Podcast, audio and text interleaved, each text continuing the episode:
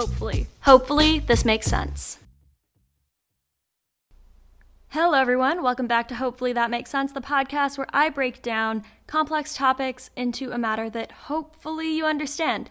So, today on our first episode, I'm going to be diving into a question that a lot of people want answered, and that is how do wireless signals work? So, to do this, we're going to dive a little bit deep, and I just want to say from the start that some of this information is simplified. So, if you hear something and you think, oh, that's not perfectly right, it's simplified. But that's okay. We're just trying to understand. So, how do wireless signals work? Let's first start by thinking about how wired signals work and how devices even send data. And with that, what even is data?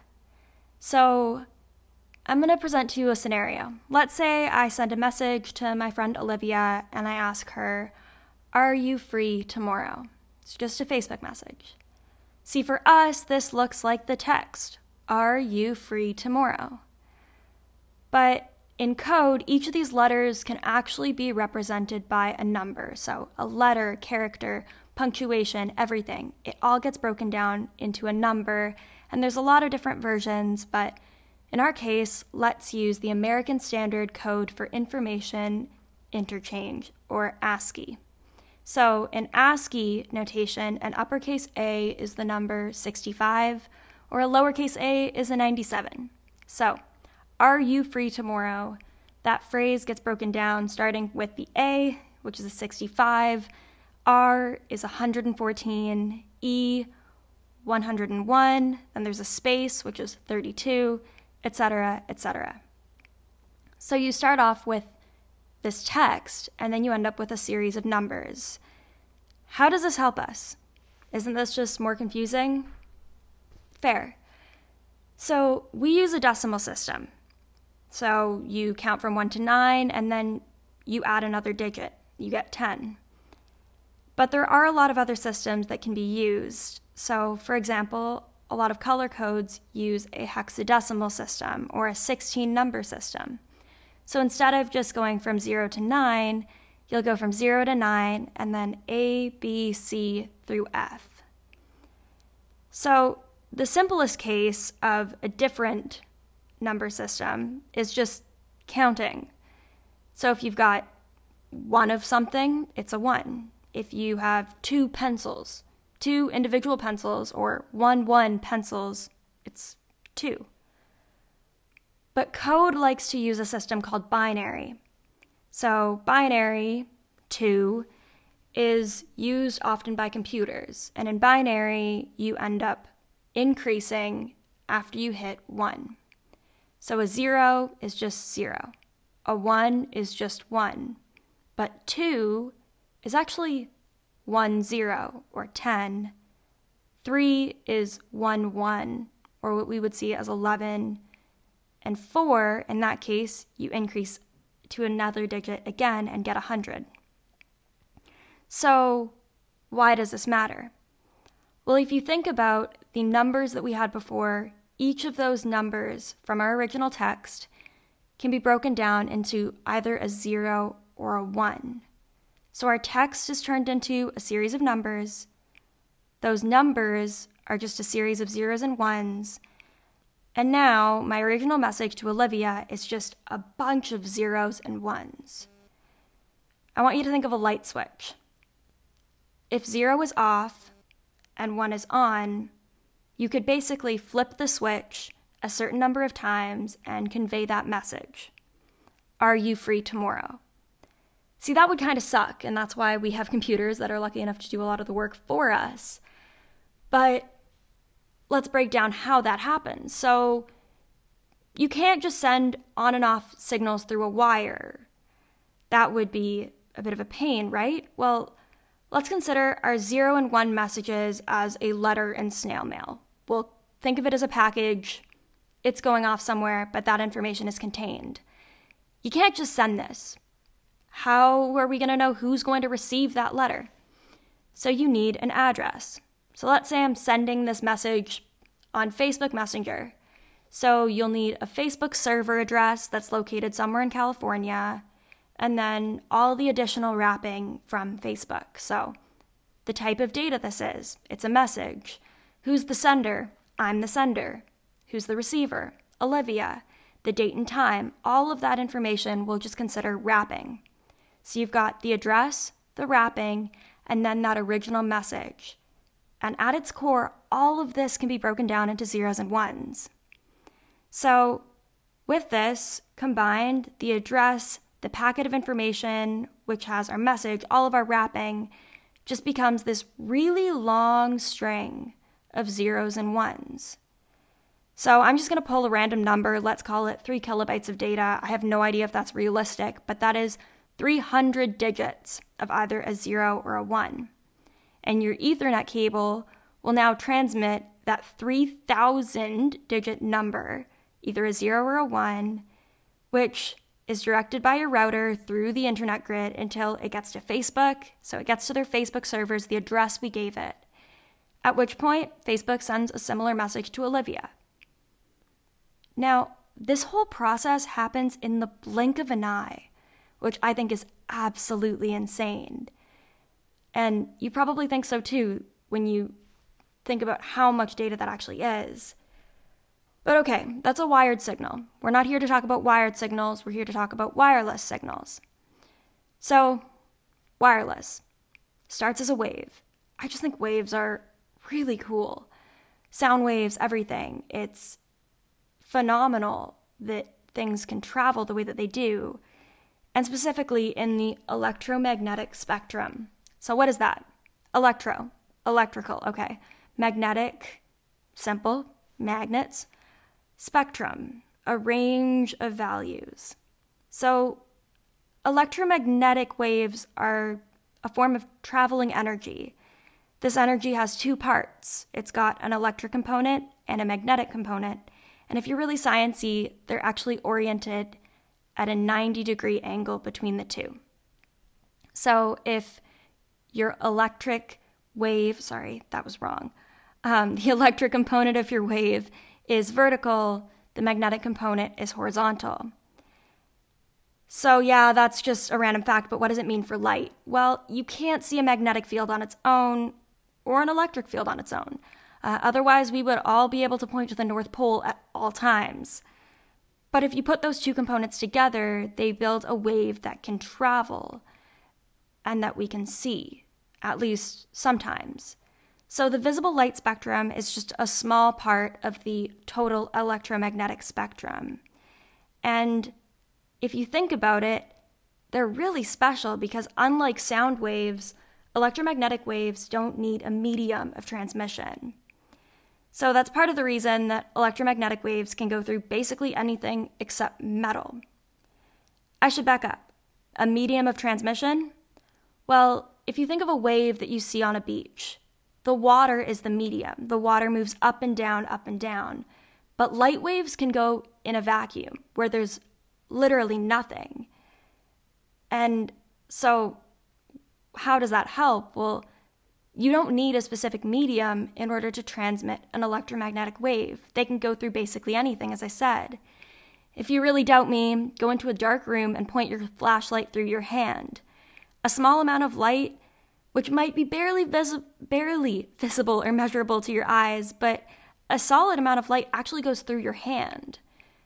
Because although you damp some of it out, that light is still transmitted. So I want you to pretend you're blind for a second. If you're blind, lights turn on and off all the time, all around you, but you can't see them. See, waves are traveling all around you and through you all the time, but you can't feel them. And if you were blind, you would have no idea that they were there. Luckily, most of us aren't blind to a specific band of waves that we call the visible light spectrum. This is a frequency that our eyes are able to take in and interpret so we can see things. It's a number of pulses of light, or a number of peaks and minimums, I guess, of light every second entering our eyes that our brain manages to understand. See, I'm not a big biology person. I really know basically nothing, never took a single biology class, but I think that's pretty incredible. So, okay, there's this small band of light that we can see and that our eyes can interpret, brain's cool, whatever. But there's a whole other range of waves that we are completely blind to. Generally speaking, the higher the frequency or the more pulses per second, the more dangerous the radiation is. So at the top of this, most dangerous, we've got gamma rays, then X rays, then UV rays. We call this, this ionizing radiation, and we know for a fact that it's harmful.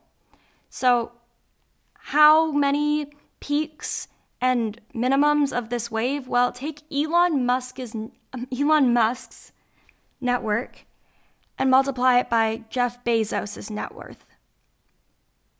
That's the number of peaks and troughs every second hitting you with gamma radiation. Not adding the two, multiplying them. That's a lot. And way higher than anything we see in the visible light spectrum. The visible light spectrum is considered the midpoint between these two. So you've got, on one hand, dangerous UV radiation that can affect your DNA, and then the visible light spectrum in the middle. Now, this is the midpoint. It's somewhat dangerous, but we accept the danger because it's valuable to us. We can see. It's kind of why we have to wear sunglasses. Wear your sunglasses, folks. Now, Lower frequency, we've got non ionizing radiation, which we consider safe. One of those you actually could feel if you were blind, and that's infrared radiation or heat. Then we've got microwaves, which kind of makes sense because it's close to infrared. And you're probably thinking, okay, well, why do we have to be so careful about microwaves if it's safe? Well, you don't want to heat up like a tater tot. Uh, but next, we've got our radio frequency spectrum. Again, remember, these are all waves. It's just like light waves, except you are blind to them. If you could imagine someone who could somehow see different waves, different frequencies, they'd be able to see all of this, all of it bouncing off of different surfaces, but we can't. So that's why it seems so mystical and incredible. So I want you to think of a light bulb, an invisible light that turns on and off but you can't see it. Yeah, okay, Vic, get to the point. How does this affect how data is transmitted wirelessly? Well, an electromagnetic wave is a pattern that just gets stronger and weaker at a certain frequency every second. That strong and weak pattern can encode information. So, if you think about it, a very, very low intensity peak could represent a zero, and a higher intensity peak could represent a 1. There's actually way better ways of doing this, but I'm simplifying it and we'll accept that. See, you could modulate the height of this wave to carry information. It's like if you were in a room with only red light. All of the information interpreted by your brain is based on the intensity of that light, not the frequency, because in a room of just red light, all of the frequencies are the same. This is exactly what a receiver does. It interprets the different intensities of waves into valuable, digestible information. At the low end of frequency, so the least number of strong and weak pulses every second, you've got radio waves. So fewer strong and weak pulses mean that less data is able to transmit through this form of radiation. And if you get a little bit higher, you can transmit more information. So at the bottom end, you've got radio waves. This is why they can only transmit sound, as sound alone holds less data than video, for example. Keep in mind, this is still pretty fast. You've got 100 million peaks and valleys every second. But you can get a little faster. And I shouldn't say faster, but more per second. 700 million peaks and valleys, you get satellite TV. 2.4 billion, you get old school 2G slightly higher and you get 3G and 4G, and something you may have heard talk about recently from 3.4 to 3.8 billion peaks and valleys every second, you get 5G. Remember that at 3.8 billion, it's still so much lower than the visible light spectrum, which has about 430 trillion peaks and valleys every second and that's on the low end of what we interpret as red light. So, why are people making such a big fuss out of 5G? Well, it comes down to a lack of information and understanding. Anyways, that's off topic. Let's take all of this information and put it together. So I send a message to a friend. Each number, letter, character is turned into a different ASCII number. Each of those ASCII numbers is turned into a series of zeros and ones. You add on the address, the wrapping from Facebook, and this is essentially now an instruction code of zeros and ones. The transmitter, your phone, for example, or computer, whatever it is, is turning on a light that you cannot see and moving a dimmer switch billions of times per second until your instruction code of zeros and ones is sent. Then that wave, that instruction code of invisible light, is taken in by a receiver, so a Wi Fi router, Bluetooth speaker, etc., and analyzed. So, that, my friend, is how wireless transmission works. So, I guess I'll see you next time, and hopefully that makes sense.